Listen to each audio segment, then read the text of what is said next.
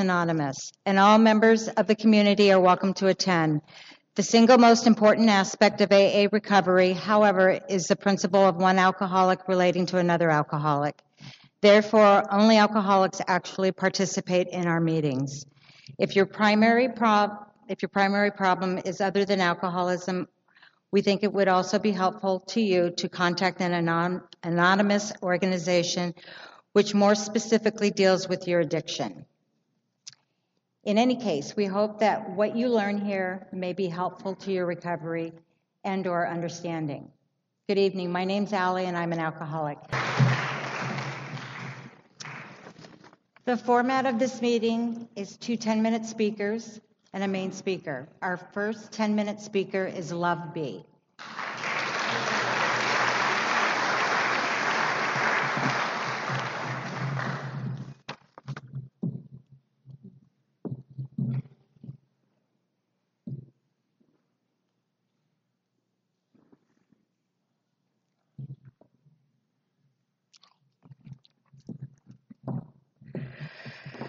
Hi, love alcoholic.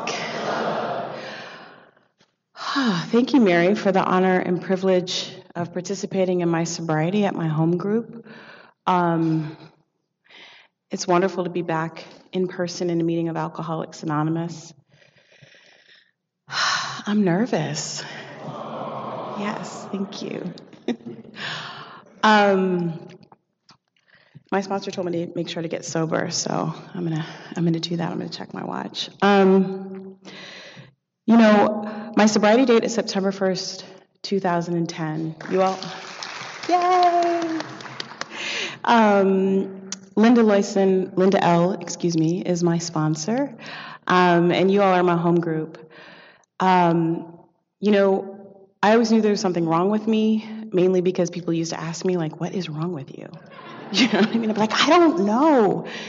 And um, when I finally made it into a meeting of Alcoholics Anonymous, like I learned that I had alcoholism, and, and, and gratefully at the same time, I learned that there was a solution to my alcoholism, which is Alcoholics Anonymous, as long as I was willing to, to do what you all did. Um, but I didn't know what was wrong with me for a really long time. You know, I think I was kind of one of those people born with alcoholism, really uncomfortable from the gate. And so I really spent a lot of my time just making my life my first obsession i would say is like making my life look like what i thought that you thought that it should look like so that i could fix it. I didn't know what it was then before i knew i had alcoholism.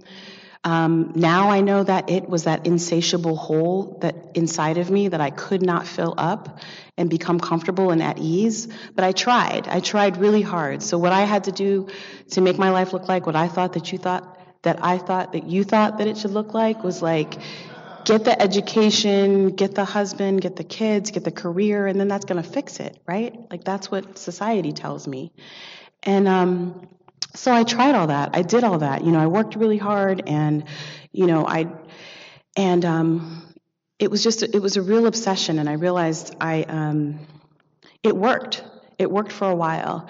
Um, I worked really hard in school, and then I, I finally had uh, my first drink at 13. Um, it was a big orange bottle of Mad Dog 2020.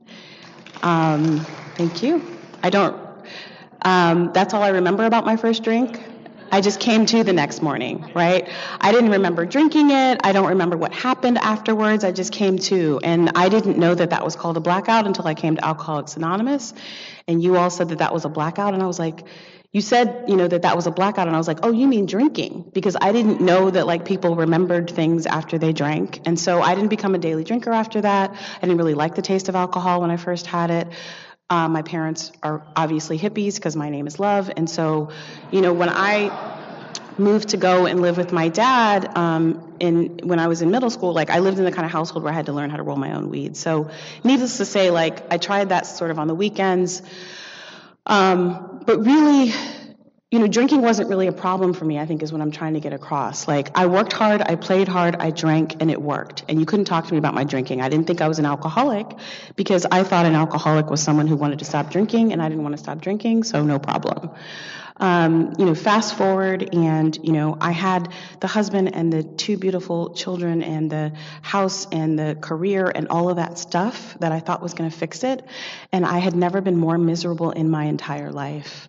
Um, you know, and I didn't know that I couldn't not drink because I never wanted to stop drinking. By that time, you know, I was drinking a bottle of vodka at night and, you know, obviously taking the pills along with it because, like any good alcoholic, I'm going to see the psychiatrist because I'm not really holding it together. But you really couldn't have talked to me about my drinking because I was going to work and I was taking care of my kids and, you know, just leave me alone.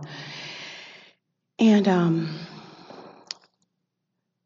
but the more that I drank, the more that I accomplished on the outside, the more empty I felt on the on the inside, and the more that I drank, and the more that that hole, I could just feel the wind kind of blowing through me. And I and I just remember somebody used this word in a meeting, and they said, you know, they just had this feeling of not enoughness. I don't know if anybody can relate to that, but I would just walk around in life feeling like I was pretending at life. And I felt like somebody was just going to tap me on the shoulder and just say, like, we know you can stop pretending now. You know what I mean? And, um, and I thought I was just crazy because my mom is legitimately bipolar schizophrenic. And so I just figured at some point somebody's going to have to lock me up. Um, so anyway, the, the husband that I was married to at that time would say things to me like, why do you have to finish it? I don't know, like you don't need the top, like things that didn't make sense, right? Like, um, or like, you know, I like to do drugs. That was part of my story, but like I was living in a household of delusion where like, you know, he found like a packet of Coke like in the linen closet between the towels where you keep it, and um, he was like, "Is this old Coke?" And I was like, "Absolutely," but we all know that there's no such thing as old Coke, so. Um, you know, so he would he would say things like that, and then, but one time he said something, and he said, and I felt like it was really rude at the time. He said, "Can't you smell that? I can smell your insides rotting." Rude, right? And so um, that sunk in for some reason, and I knew that he was right, and I knew that I was spiritually like all the stuff I was putting in my body, like I was physically rotting, but I I knew that I was spiritually rotting, and um, but I didn't stop drinking. I mean, no, that was when I swore it off, not knowing that I couldn't stay stopped. And then I hid my drinking, and then I um I got a DUI. I I my I wrapped my car around a pole, and um, the judge invited me to Alcoholics Anonymous, and that's why I learned that I was an alcoholic. Some when I walked into my first meeting of Alcoholics Anonymous at the Marina Center. yeah, shout out to the Marina Center. Um, you know, I wore a hat and I told you my name was Kim because this is an anonymous program. And, um, but I heard for the first time people talking about the way that I felt on the inside, that bone chilling loneliness, um, that just feeling of like, I, I just was so packed down and iced up, I couldn't actually feel anything, not the real love that was surrounding me, not the pain that I was enduring from the things that I was going through in my life. And, um, and I just started to cry because I knew that I was an alcoholic when I went into that meeting. And I, and I knew that Alcoholics Anonymous was a solution for me, but I had gotten everywhere in life on my own self will, so I wasn't quite willing to do exactly what you were doing, you know? Um, and so I didn't um, get a sponsor and I didn't start working the steps and going to regular meetings. But I, and what I learned is that knowledge doesn't fix me. And then fear doesn't fix me. Like, I knew I was an alcoholic. Um, I was afraid of dying because I knew I would have died in that car accident, even though I kind of wished that I would because it seemed easier than fixing what was wrong with my life. But the fear didn't fix me. Um, and so I drank again. Um, because I went to that first meeting in November of 09, and then my sobriety day is September 1st, as I mentioned in 2010. So what happened is I drank again for one night and I got really afraid because I realized that alcohol was no longer my solution when it had been for so long. And I realized that I did not know how to live without alcohol. And I knew that I could no longer live with it. And at, it was about this time that I met my current sponsor. Um, after a series of like going through outpatient and trying to go to therapy and all these other, you know, because I'm going to do everything else besides what you tell me to do because I'm, you know, your standard alcoholic. Um, and so I finally met my sponsor in a meeting of Alcoholics Anonymous, and um, she just shared her story with me. And what I heard her say, I don't know what she actually said, but what I heard her say was that I've lived through every single one of your greatest fears. My life is not perfect today, but I'm okay. And I could see it in her eyes. I didn't know what the word was for it then, but I know that the word now is, is serenity.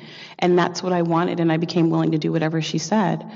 And that was simply this I went to a meeting every day, and I got a commitment um, at those meetings, at those committed meetings, and um, I called her every day to stay current, and I met her every week for an hour, and we walked through the book and went through the steps of Alcoholics Anonymous. And my experience with the steps of Alcoholics Anonymous is that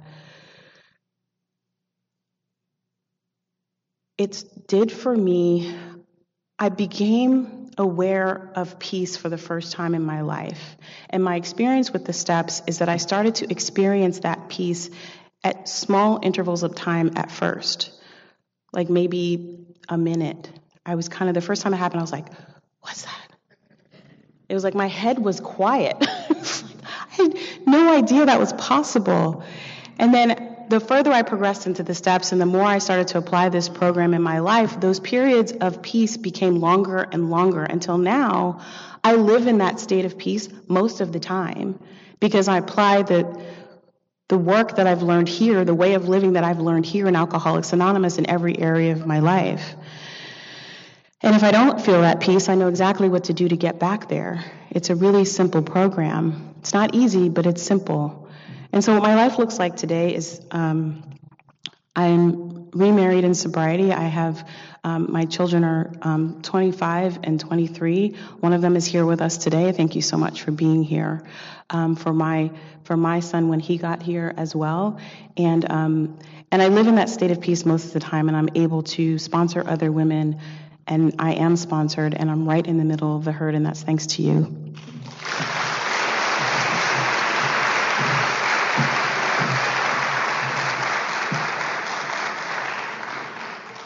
Our second 10-minute speaker is John K.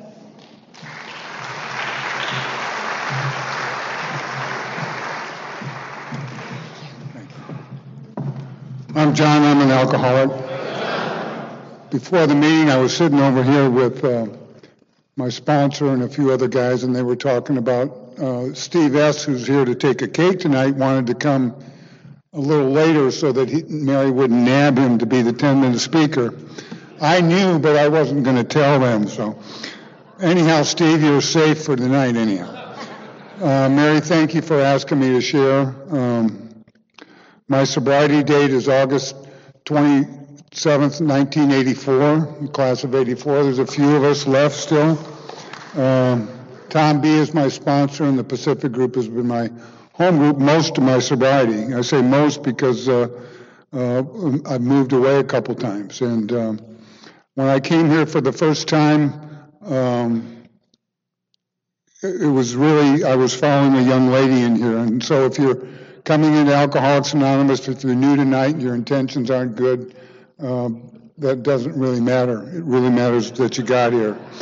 Um, and, it, and what matters is what you do after you get here. So um, I, I kind of reflective times. You know, we're we're dealing with world global issues right now, and um, part of the reason that I discovered that I was an alcoholic is I'm a as opposed to a child of the hippies like uh, Love, I was a hippie. Okay, I'm old enough to uh, be a child of the '60s, and uh, at that point in time, we had a, our own war going on, as Mr. Sells and Mr. Blair know all too well. And uh, I was lucky enough to have a college deferment, which would have kept me out of the draft. And um, however, in order to keep that college deferment, you needed to go to class from time to time and show up for some of those exams.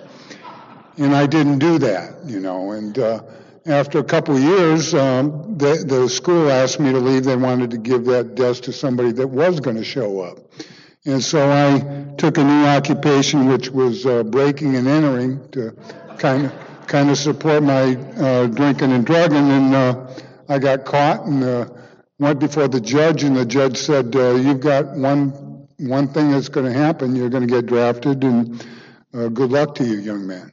And so I did get drafted, and and uh, as- hopefully, the young generation today is not going to be facing that similar prospect down the road, God willing. But uh, we'll see where that all plays out. But, you know, um, I went, did my basic training. I did uh, advanced infantry training and then found my way to uh, Vietnam. And uh, at the end, I was, you know, I thought that the drugs were really part of what led me to to getting that draft notice. And I, so I went over there with all the good intentions I had, and I'm a person that's used good intentions my entire life.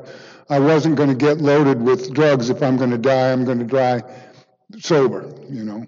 And uh, that lasted for about a month, and there were some guys that were smoking some weed out on the bunker line, and you know, one thing leads to another, and, and uh, the next thing you know, I'm coming back a year later, and I weigh 145 pounds, and I'm uh, strung out on heroin, and uh, I thought the world owed me something. You know, I, I thought that uh, that time should have meant something. I should have been given some kind of a, a hero's welcome, et cetera, and uh, uh, that wasn't the case. You know, I went to the unemployment office, and they they asked me what kind of training I had, and I told her that I was a trained killer. Do you have any openings? And, and they told me that they'd send me the checks. I didn't need to come back. Uh, but I went to work in an auto factory, and uh, I soon discovered that I could make good money there selling weed, and which I turned around to use to buy more heroin. And uh, you know, my my world was really getting really kind of small, and I was living in the basement of my brother's uh, house, and and uh, for some reason, I, I, a gift of God, I guess, I I looked in the mirror and I said, there's got to be more to this. And like Love talked about, I thought the outside stuff would fix it. So I had the GI Bill. I went back to college. I uh, graduated. I became a CPA. I got started to get some of that outside stuff. But a funny thing happened along the way um, that didn't fix the inside problem. So I started accumulating drunk drivings, three in about a three-year period. And after the third one, I came out of LA County Jail on Thanksgiving morning in 1983, and it was a cold and gray day, and I would have liked to have thought that that would have been enough to get me to stop. But my sobriety date was in August of the next year. And in fact, I have a, a public drunk arrest that followed that uh, later. So I, I, like I said, I followed a young lady into Alcoholics Anonymous. Uh, my first meeting of the Pacific Group was at Ohio Street. Patty, Patty Reagan was a sp- uh, speaker, and uh, uh, I had nothing in common with you people. I didn't want anything to do with you people, but what I did want was that young lady. So I was willing to go to any lengths to try to get that together, you know. And uh, I moved into uh, with with her, and about six months in, she had did the ninth step with her ex-husband and asked me to move out, you know, and so I did what any good al- alcoholic would do. I called my sponsor for the first time in a month and said, "What do I do, Rick?" And he said, "Why don't you get a newspaper and look for a place to live?" You know, and that wasn't the solution that I wanted. But uh, luckily for me, we had AA softball, and that kept me around. And um, you know, I was a good enough player to be on one of the men's teams, and uh, that kept me coming back. And I got a, um, I got involved in Alcoholics Anonymous, and uh, I started to be able to live relatively comfortable. And if you knew one of the things that I would encourage you is is to get involved and, and go to the same meetings and make some friends and sit in the same seat so that you're so that you're known and that people will know where you're at. And uh, I, little bit later, I, I got to be a year sober, and there was a, a young lady that was um, unattached or recently unattached. And so I started, we dated for a year and we were engaged for a year and got married. And uh, uh, that was uh, in 1987, so it was a long time ago. You know, for an alcoholic, that's a long marriage, guys. And, uh, you know, during that time, I've had wonderful different sponsors. I had uh, uh, Vince until he passed away and, and uh, picked up Tom B as my sponsor uh, you know, after that happened, which is what, 13 years, 12, 13 years, a long time ago. And uh, I've learned a bunch from all those men. And what has worked well for me in Alcoholics Anonymous today is the same thing that worked well for me in the beginning. I go to the same meetings all the time. I sit in the same seats all the time. I call my sponsor, maybe not as regularly as I should, um, and I sponsor other guys, and, and one of the two that I sponsor is here tonight. You know, and I've been blessed beyond belief. We uh, we moved away. Uh, so I got one minute. Okay, we moved away a couple times and and found our way back here. Uh, uh I guess about 13, 14 years ago, and uh, the ironic thing, the wonderful thing about the Pacific Group is we were gone for 20 years. So anybody that we would have known when we walked into the room on a Wednesday night would have had to have that amount of time and more. And I and lo and behold, the first night we walked back in here, there were 50, 75 people that we knew. And uh, you know, my life is uh, beyond comprehension. I've got a granddaughter that is the apple of our eye. Our our youngest daughter followed uh, her parents uh, in terms of uh, becoming a member of Alcoholics Anonymous, and she's going to have 10 years sobriety in in uh, a few weeks. And you know, I, I don't know what to say. I, if you want, if you're new and, and uh, not sure about the course of that your life is on, follow this one. You can't lose. We can gladly refund your misery. Thank you.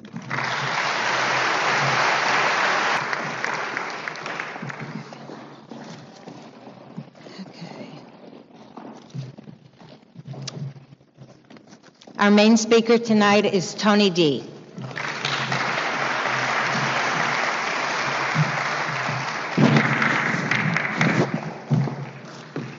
Thank you very much. Thank you. You missed the spot.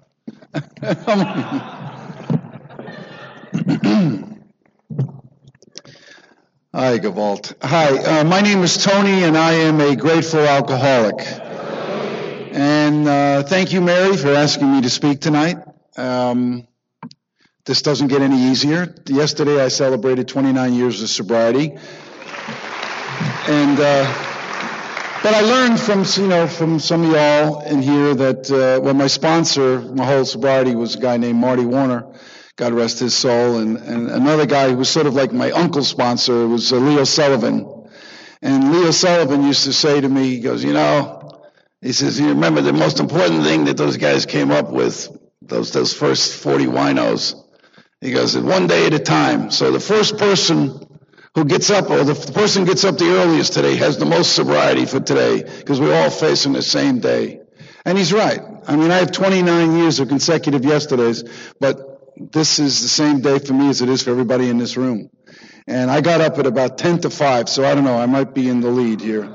um, but, uh, you know, this, this never fails. When I get asked to speak at a meeting, you know, immediately, immediately I go about the business of coming up with what I'm going to say, you know, and that first draft is like nothing short of brilliant. I mean, no, I mean, I say that in all humility. I mean, it really is, it was, it's great. And then, you know, over the days, I go about the business trying to make it more better. and and then by today, this morning when I was taking a shower and I was thinking, wait a minute, I had some really great connection I made to step three. And I'm like, so here I am, hopefully going to speak as honestly as I can from my heart and as much humility as I can muster up. In fact, uh, saying one of the traditions about humility, you know, Marty used to say to me, humility is the state of being teachable. And that's all I want to do is I want to learn. Because when I came to AA, when it came to the subject of me, Tony, I was as dumb as a box of rocks, you know, and uh, people who I normally would not mix with um, put me on a path that the, the learning, well, I think it was Love or Kim who was shared before me. uh, love Kim. Anyway, uh, it was a great share too, by the way. Uh, I came to a. Uh, let me very quickly just let me just do a, a little backdrop in terms of my. Uh, I was uh, I used to do eight grams of that outside issue um, you know, cocaine. And uh, I did about eight grams of that a day and three quarts of scotch a day, uh, straight up Johnnie Walker Red or Johnnie Walker Black, depending, and you know, and that was my, and I was running an illegal gambling club because as I was pursuing my career, I thought this was the best thing for this particular person to do. You know, our best thinking gets us here. And uh, I, uh, you know, I was, so I can't wait tables because I uh, wait tables, you know, and I didn't want to drive a cab because I got held up and stabbed. So I thought, well, okay, cab's out, no, no, no more cab, you know, and, uh, and then I, uh, I hit my first bottom you know, uh, and my bottom was one where I went to AA meetings in New York, where I'm from, unless you thought I had a British accent. and, uh, but anyway, I, uh, I, I went to these meetings. I went to the 79th Street workshop, and I went into the meetings, and they were all there, and I was like looking around, and, and everybody just sounded so damn corny. I mean, they just, I mean, I said, you know, and I said, where, where would they find all these people in New York from like Indiana or something like that, or Iowa? I mean, like all the I-state people, Idaho, Indiana, Illinois. I mean, you know, and and, all, and then at the end, you did the, the, the Lord's Prayer, and you did that doxology for thine is the kingdom. And I said, I'm in a room full of Protestants from Indiana. This is like, what? I don't belong here. I'm, I'm a hip, slick, and cool Sicilian kid from Harlem, New York. I'm the Italian stallion. I, I you know, okay, I get it. I got a problem with cocaine. You know, I got to uh, stop that. But you know, the, the booze, I can handle the booze. So I was I was with you all. I mean, I know you missed me. I was with you for like nine months, and then I, I said goodbye. You know, uh, and I, you know, it was basically I'll be back. You know, the Arnold Schwarzenegger thing. I'll be back. But anyway, I. Uh, as it turned out, my life turned around and things started to change for me. And my capacity, though, for three quarts of booze diminished and diminished, diminished to the point, like over the next nine years, where suddenly everything came my way. Everything came my way. But my capacity for alcohol dwindled to the point where all I could drink was like two or three glasses of wine. That was it. I mean, I couldn't drink any of the hearts. I mean, I, I mean, forget about beer. I mean, I don't know what the hell's in beer, but like, you know, I used to say to people, if I was a woman and drank two beers, I'd wake up pregnant. I mean, I, I, I, had no idea what the hell. I mean, it's like, I, I, have no idea what's in beer to this day. All my blackouts, believe it or not, were on beer. Like the three quarts of scotch, I remember every disgusting situation that went down. But beer, what did I say? I said that. I did that. I mean, you know. but so I wound up in a place where one night Nine years later, my, my life is complete. I mean, I'm telling you, I have, I have like the California fantasy home in Sherman Oaks overlooking the entire San Fernando Valley. You know, a kidney shaped pool. I have my wife, you know, uh, we're not together anymore. I mean, but nothing to do with her. I mean, obviously it was a lot about me. But we just weren't meant to be together anymore, I guess. But anyway, my wife's in the house, beautiful woman, our cats. I have two late model cars in the driveway, and like the view from heaven. And that night, I happened to have three glasses of wine because I had an early, you know, early dinner because somebody said no to me. You know, you can't say no to me. I mean, you know, no. What do you mean no? And I went, you know, I, I, I, I, studied the Torah for about five years, so I almost became Jewish, so I know a lot of Yiddish. So I was like totally, I was totally Meshuggah that night. and, and I went, I, so I remember, it's the first time I admitted I couldn't drive. So I said to my wife, I said, you're going to have to drive because, because somewhere deep down inside of me, I knew that if I drove the car, the car would be a weapon. You know, because I was, I was so violent sitting there, just shaking with rage, and just three glasses of wine. Just three glasses of Chardonnay, and I am gone. And so we get home, and she says to me, You're acting like a complete lunatic. She goes, You better go walk it off. Now, I'm not about to go walk a mile back down to Ventura Boulevard. So I went into my backyard, and I just sort of collapsed next to my pool. And I'm laying there, and I said, I didn't, I didn't believe in God. I mean, I was an atheist, but I was really like a foxhole agnostic. You know, when the bullets were flying, please God save me up here. And, and then when the smoke cleared, that, that wasn't me, you know. Uh, you know, it's this, but anyway, there I am, you know, laying in my backyard. And I remember I looked and I saw this, this beautiful home and inside I know my wife and our cats and the cars and, and the view and I'm lying there like this and I, and I said something is wrong because I have all, I have a certain amount of celebrity, I have money in the bank, and I'm thinking, you're not supposed to be like this. I have like, what is the French word? I have all the accoutrement that you're supposed to have to say, this guy's got an incredibly successful life. But I'm in my backyard, miserable beyond words because somebody said no to me. And I remember I was like uh, looking up. There was a full moon. It was it was March it was March 7th, you know, 1993. And I looked up. It was a full moon over the neighboring hillside. And I was looking, and I just went, oh, like a werewolf howling at the top of my lungs. Yeah, you know. And then two coyotes howled back. I mean, I. you know, I can laugh about it now, but I think to myself, that's great. I, have become a wild animal. I'm a savage. Wild animals know what I'm saying. Hey, Tony, hang on. We'll be right there. You got anything left in the bob? You know. And, and I just started, after they were howling at me, I just started to cry. And the crying turned to sobbing and then convulsing. And I think I cried for about 10, 15 minutes. That's a long time to convulse, let me tell you. And I was like shaking, and, and then finally, I heard a voice. And I heard that voice as clearly as I hear my voice speaking to you all today. And that voice said, It's over. You're done. You need help. So at first I thought it was my neighbor, who later on I found out was an AA, you know. But, uh, but I thought it was my neighbor. It was like four of us on this easement up, you know, overlooking the valley. And there was nobody there. And I was looking around and, and I just said to the voice, okay, and I tried to stand up. I couldn't stand up. And this is now almost three and a half hours later, or four, since I had the three glasses of wine. I had to crawl on my hands and knees. And I crawled into the house, hoisted myself up by the doorknob, made a call to a guy who had more time than I did, and I wound up later on sponsoring him. And uh, and I said, I, I, I, can't do this anymore. I, I and he goes, well, let's go to a meeting. And I, you know, like I said, I'm Sicilian. My mom and dad were born in Sicily, so I have, you know, some of the habits of, you know, a Sicilian guy. And I, and I was like, no, no mob stuff. I mean, though I knew a lot of mobsters, but it was like, kind of like I said, nah, I'm on the phone. Nah, nah, you know, nah, I don't. And he goes, well, can you stop drinking for 90 days? And I said, yeah, I did that before. So I said, all right. So I, I did that for 90 days. 90 days later, I'm out. This guy wants me to go out to eat dinner with him. We go out to eat dinner, and he goes, how you doing with the no drinking? And I said, well, you know, I said, as a matter of fact, I said, I think it's like 90 days today. And it was because I marked every day off of my calendar. So I was counting days just like the characters in the book, you know, and uh, people I normally would not mix with. And uh, so he said, well, if you haven't had a drink in 90 days, you know, let's go to a meeting. And I was like, nah, nah, nah, nah. So he says the magic words to me, because what are you afraid of?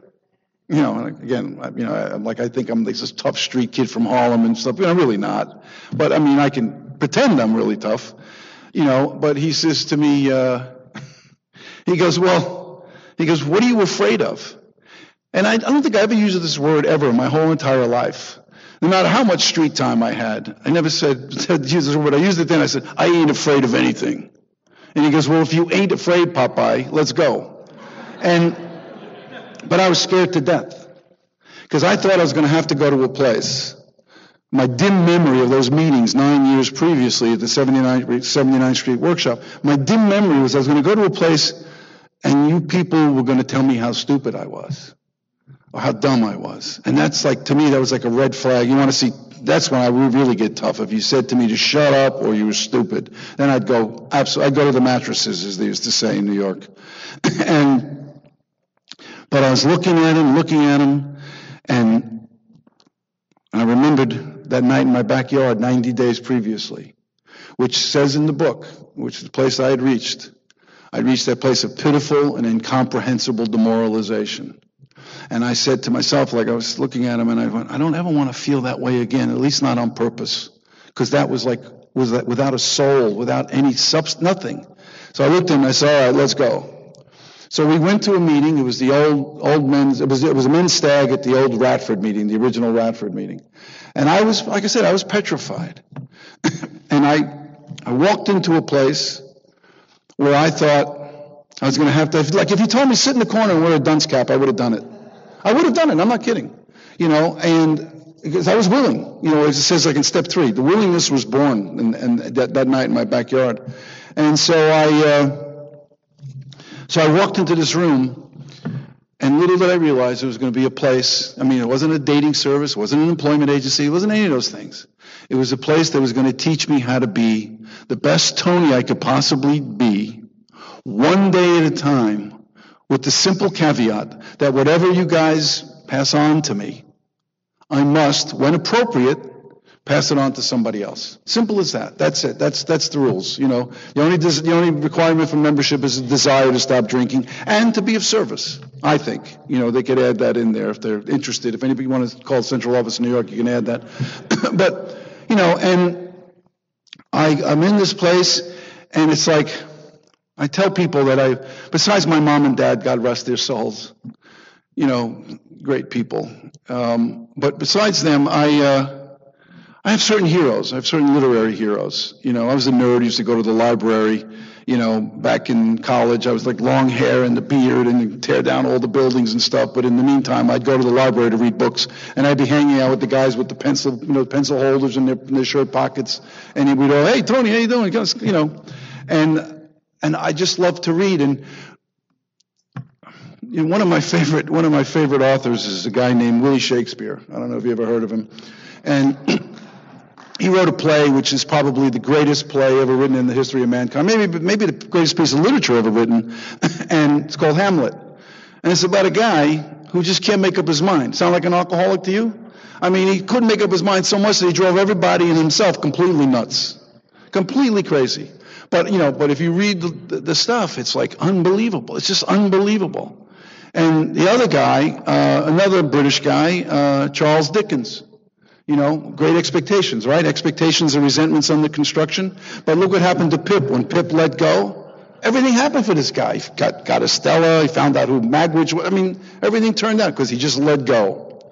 And then Tom Sawyer, uh, Mark Twain, unbelievable stuff that guy wrote. But Mark Twain conned everybody in the neighborhood to paint his aunt's fence, and they paid him for the privilege of doing it.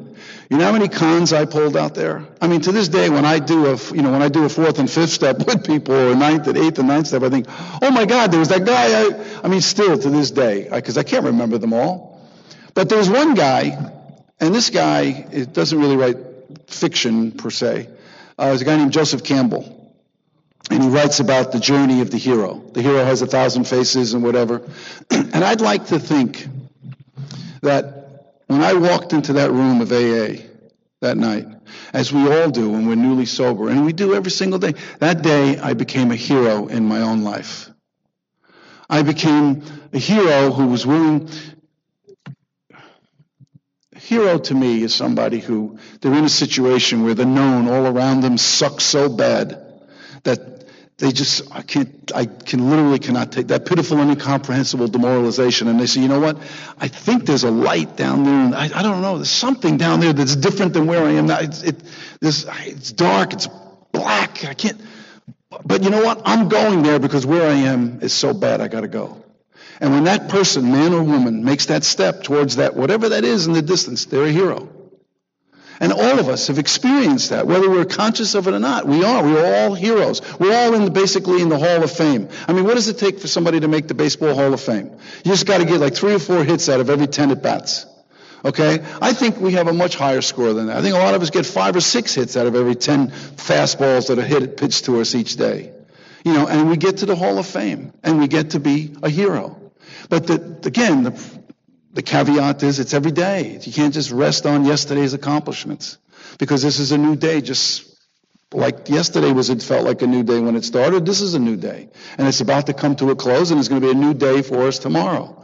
So we can borrow from the stuff that we learned today to work tomorrow you know and if we do with a, with a, with a with an energy and an import you know i have a good shot that my life can be better. You know i when the person, well, when, when you read the, the, the um, uh, what is it called, the um, chapter five, there's a word, and I'm like a real words kind of guy. I mean, I love words, you know. I mean, it's like the war cry of the alcoholic is, but you don't understand, you know. So when I hear somebody say, but, yeah, but, I go, okay, you know, they didn't hear a word I said, you know. Uh, but, um, no, anyway. In, in, in chapter 5, it says, un, un, constitu, un, I mean, constitutionally incapable of being honest with ourselves. So when I saw that word constitutionally, and I was a history major in college, I mean, I loved history, American world history, you name it. I, you know, 1072, the Battle of Hastings, I mean, all I know it all. You know, and, but constitutionally, and I think to myself, well, the Constitution of the United States says basically, you know, that you have the right to, to, to, to freedom, happiness, you know, joy, which is what we say. Everybody has the right to, free, you know, a happy, joyous, and free people. And so, what I realized was missing in my life when I got to AA was I didn't have a constitution. Whatever way the wind blew, that's the way Tony went. So Tony needed to stand for something, otherwise Tony would fall for everything.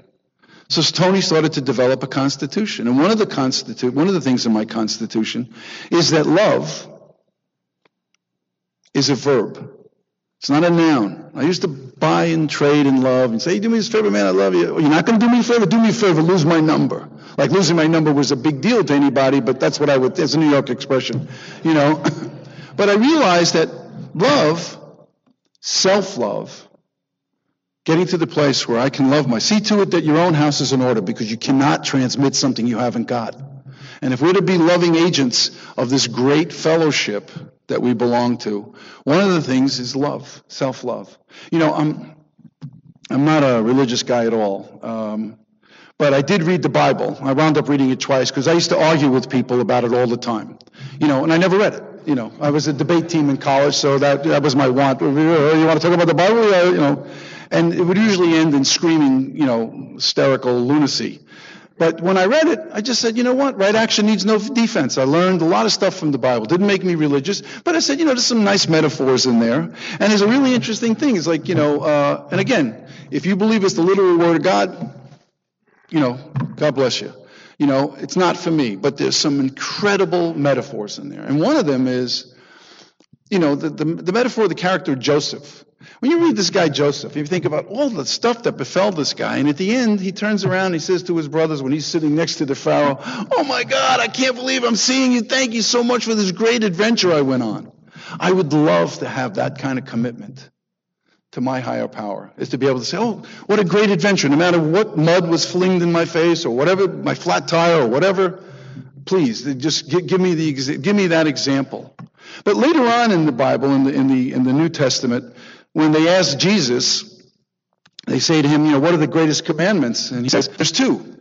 One is to honor, you know, to love, honor thy Lord thy God with all thy heart, body, and soul. And the other one is just to love one another. Now, when I looked at the ten original commandments, that, that wasn't in the first ten. So this is the eleventh, the eleventh commandment. So that's what I live my life by, this eleventh commandment of loving one another. I don't do it perfectly every day. I don't love myself every day, but I try as hard as I can to do so. Because when I get to this place where I feel a certain thing about myself, and then when I see my girlfriend in the morning, or you know, I make a I make a phone call to somebody, I talk to them on the phone. I'm telling you, the Tony that's on the phone then, or the Tony that talks to his girlfriend in that in that that time period is completely different than the Tony during the day who maybe started his prayers late or didn't even say his prayers at all. You know, don't tell anybody. but You know, some days I don't don't say my prayers. You know, and uh, and I can definitely tell something's awry. And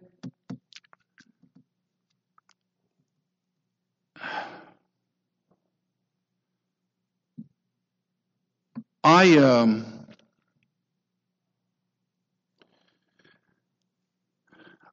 I know it sounds corny. I know I sound like one of those dudes from Indiana and Iowa, you know, when I talk about this stuff.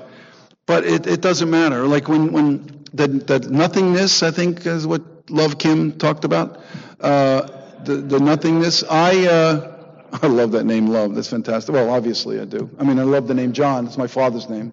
So, uh, but um, in one of the things that are in my constitution, besides loving myself and having my higher power be connected to love, is the thing in step seven, where it's near the end, where it says the chief activator of all of our defects has been primarily fear. Fear that we're going to lose something we have or fail to get something we demanded.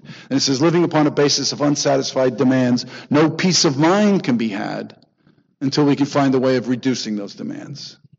You know, so the difference between a demand and a request is plain to anyone. Well, it wasn't plain to this alcoholic when I got to that. I thought, what the hell are they talking about? What is it that this broke down stockbroker. What, what, what, what is this nonsense?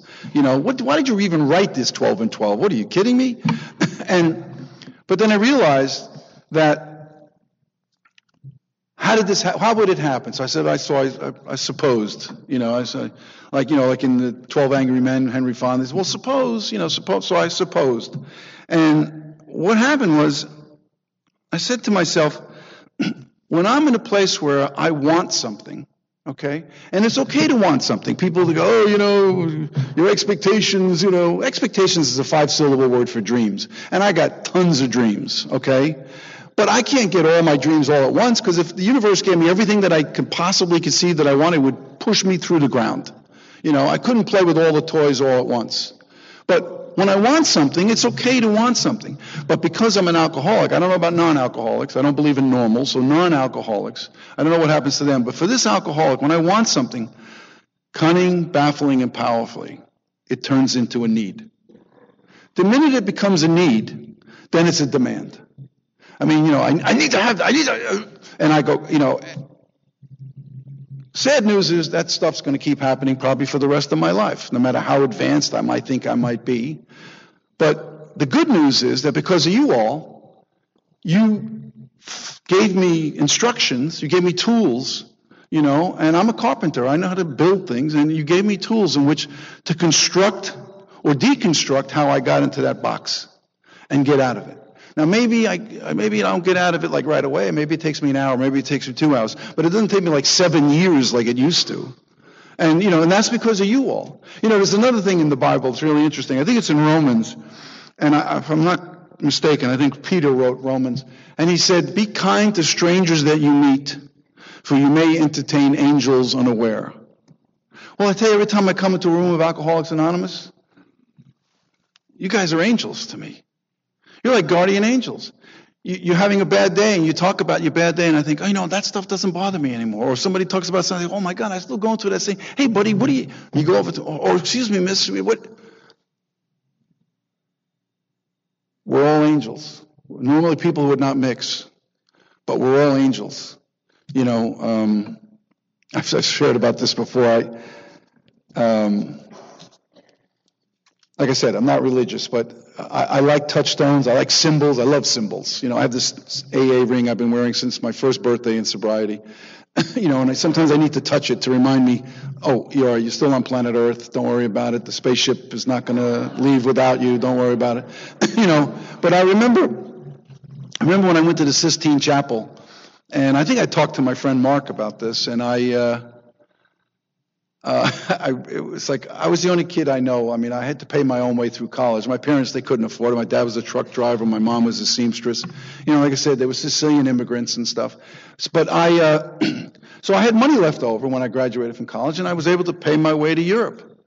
And I went to Italy, and I'm lying on the floor in the Sistine Chapel, and I'm looking at the, I'm looking at the ceiling, and I see God and Adam, you know, where their fingers are like this. And so when I was about seven years sober, everything in my life was falling apart. I mean, everything. I mean, I mean my, my wife and I split up. I lost my house, my career. My career got so bad that I swear to God, if my mother was a casting agent, I wouldn't have got cast. I mean, it was so bad, you know, and I was one month from complete and total bankruptcy.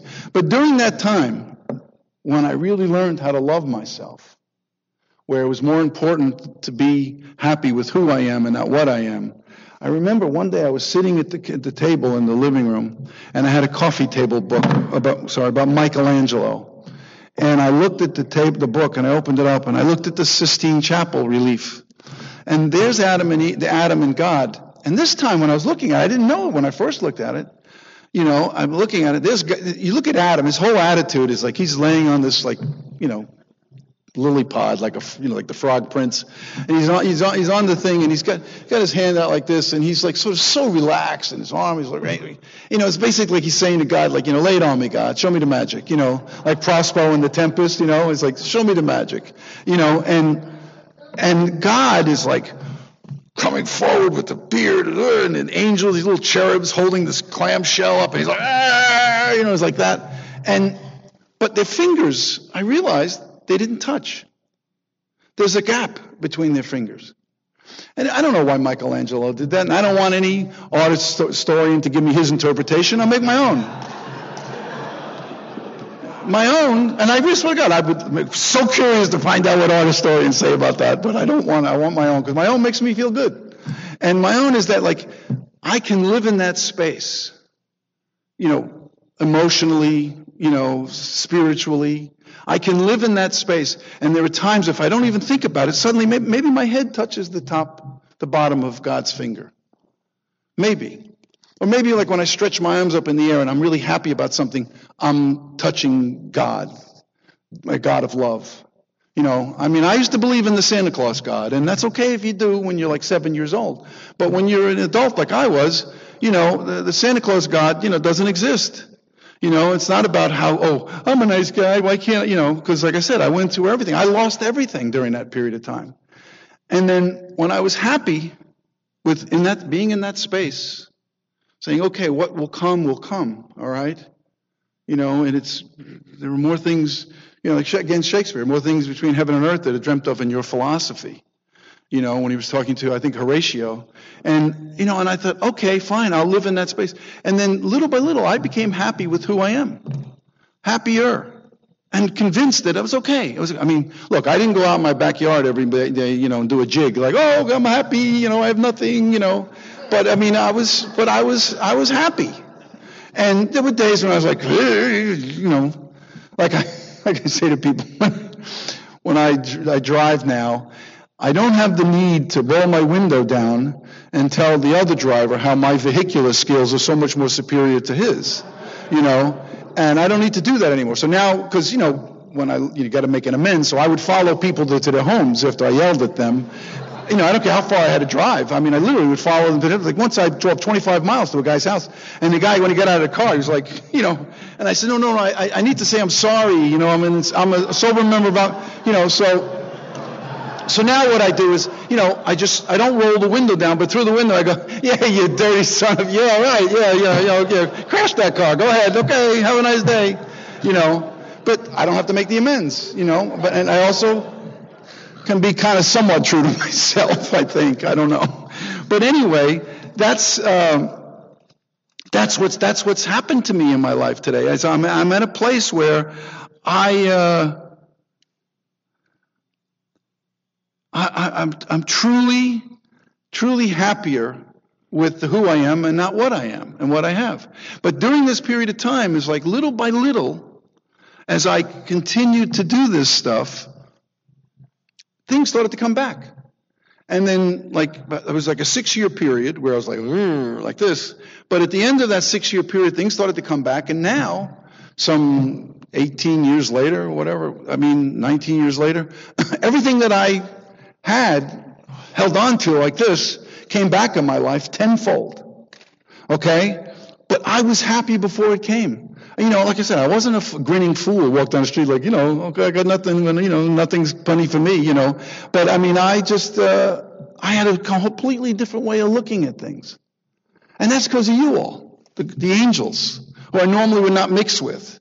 You come in and people tell stories. They come up here and they tell a story about something. I mean, I heard people talk about their stories and I think to myself, man, I thought I had it bad howling at the moon. Oh my God. And that guy's got like 25 years of sobriety or, or that woman has like 39,000 years of sobriety. How, how did they, you know, how would you, you know, but so that these are, these are examples for all of us to borrow from. Is this thing broken? Does this thing ever light up over here? I feel like I have a bowl of alphabet soup and I'm talking forever.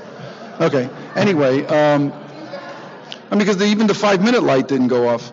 So I'm sorry. I got. I guess I got five more minutes to go. Or oh, there we go. Did you just do that on purpose, just to shut me up? As I don't want you to take away any of my time. You know, when you get up here, you think, how am I going to talk for 35 minutes? And you go, I only got five minutes left. What are you kidding me? I want to tell you about the time that I found that thing back when I was six years old. No. Uh, I. Uh, I have no idea what I was talking about tonight. I really don't. But anything that I'm talking about is stuff that I have talked about before, just not necessarily in this particular order. Uh, that's for that's for darn sure. You know, I, I, don't curse when I share. I mean, I know they were the instructions that David sent me. You know, we appreciate you don't curse. I don't curse. You know, because sometimes when you're speaking publicly and you curse, I'm choosing to be ignorant, and I don't like to do that. And uh, and also sometimes, like in the neighborhoods I come from, they get you a punch in the face. So you know, and like I said, I I, I know how to box, I know how to protect myself, but I'm not a mixer. I'm not a you know I'm not a guy who mixes things mixes thing up. If I have to save my life, you know, heaven help both of us. But you know, if not, you know, it's like I'd rather walk away. I mean, it's like I remember one time this girl was. Uh, cut me off as I was about to cross the street. And I was like, yo, slow down. And she stopped her. She had a Jeep Wrangler, so it was all open. And she stopped. She goes, "You scared?" And I said, "Young lady," I said, "There's no reason to use that kind of language." And the guy I was with was, you know, was a guy from the Colombo crime, crime family in, in New York. You know, I'm not that I'm a member, but uh, but he was. And you know, I've known him a long time. And he he takes me to the side. And he goes, "Are you okay?" And I said, "What do you mean?" He goes Normally, you said you would have like went down there and flipped a car over. You know, you would have gone, you know, crazy. And I said, well, you know, she's probably scared. I probably scared her when I walked out into the street, and that's why she blew her horn and did that. And he looked at me like, he goes, you're on drugs. I know you're on drugs. I thought you were sober. I said, no, I am sober. I just don't, you know, I don't want to, you know, look, I always say, it's like, again, no matter how much I think I know how to protect myself, you know, it's like Mike Tyson, you know, who I knew, who I know, I should say, not new, but I, I know. I mean, you know, I thought he was invincible, you know, and then along comes Buster Douglas and Mike Tyson is sitting on the, on the canvas. So there's always somebody out there that's tougher than you. I don't care who you are or what you think about yourself. There's always, you know, Cus D'Amato said, because I used to train with Jose Torres, the former light heavyweight, heavyweight champ of the world, God rest his soul. and he used to say, Cus D'Amato said, you know, when you get in the ring, with somebody. I don't care if it's your baby sister. If you don't treat that person like they're the heavyweight champ of the world, you're going to find yourself sitting on the canvas. So I don't even want to get in the ring with anybody that I even approximate as my baby sister, because I do have two younger sisters. But, you know, I don't want to do any of that if I don't have to. And I don't have to, because you guys say, say to me, nothing pays off like restraint of pen and tongue. I see that the one minute thing is, is on, so that means I have one minute left. So let me just end with this, which I do end all meetings that I speak at. Like I said about my mom and dad, you know, we used to have like bang, bang, bang, bang, bang, like this, my mom and dad. And then all of a sudden, even, even before I got sober, it started to abate. And then my dad died about two months before I got sober. But we had already had like a thing where he said to me that he was, he came up to me one day. I flew them into New, from, from New York, and my dad said to me something, Anthony, I just want you to know I'm proud of you. And I said, Dad, I'm proud of you, man. You know, you're like the greatest. And and my mom, you know, we had a wonderful relationship the, the rest of my, her life. And uh, they have a thing in Sicily which they, you've some place, some concaves around, you know, uh, America where there's Italians hanging out, especially Sicilians. When they see somebody who they love and respect beyond all measure, okay, somebody who's like, you know, they, they just look at them spiritually as like an important part of their life. You know, they go up to them when they see them and they shake their hand and they go, Sen benedic, which is just to let that person know, you're a bomb, man, in my life. So I say to all of you, for my life today and the, the thoughts that, like this Indiana corny head that I got going on today, I say to all of you, Sen Benedict, and thank you for my life.